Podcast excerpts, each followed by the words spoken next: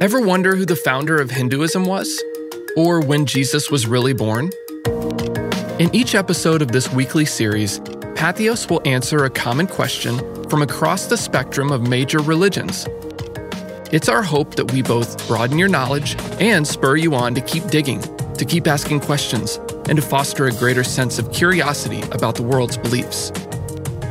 Welcome to Answers by Patheos.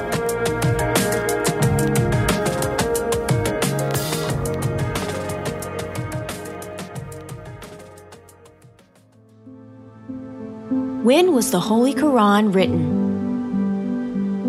In 610 CE, when Muhammad was 40 years old, he was alone meditating when the angel Gabriel appeared to him. As Gabriel, who is called the Holy Spirit in the Quran, conveyed to the Prophet the first revelation, which would become part of the Islamic holy book, he commanded Muhammad to recite in the name of Allah.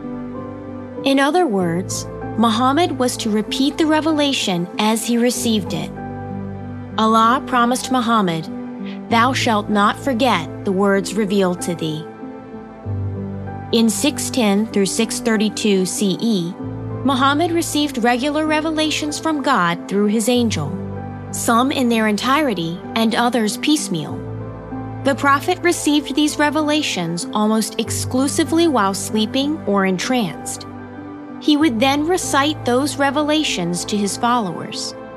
Thus, the name of the Islamic holy book is the Quran, which means literally recitation. Scribes are believed to have written down these revelations, or surahs, as Muhammad recited them to his followers.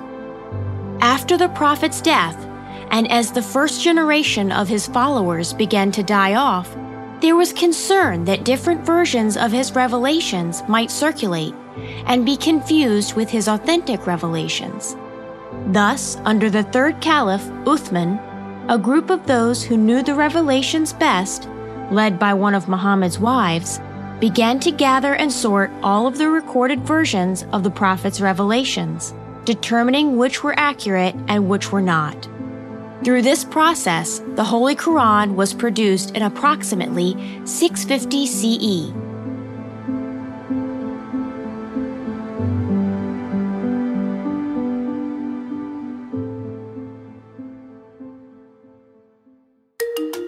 Thank you for listening to this episode of Answers by Patheos.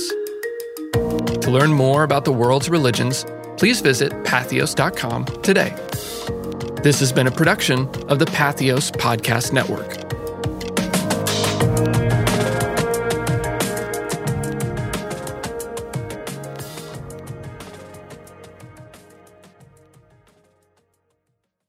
If you're enjoying this series, consider checking out one of our other podcast offerings from Patheos, like From Sin to Saint.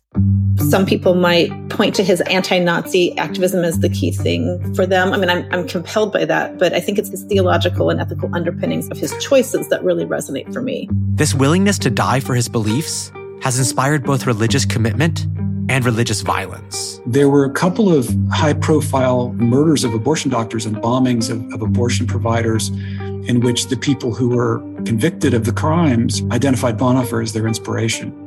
In this four part historical exploration of the life and legacy of Dietrich Bonhoeffer, join creator and host Josh Lash as he sits down with experts and walks us through the intriguing and complex life of this revered German theologian and martyr.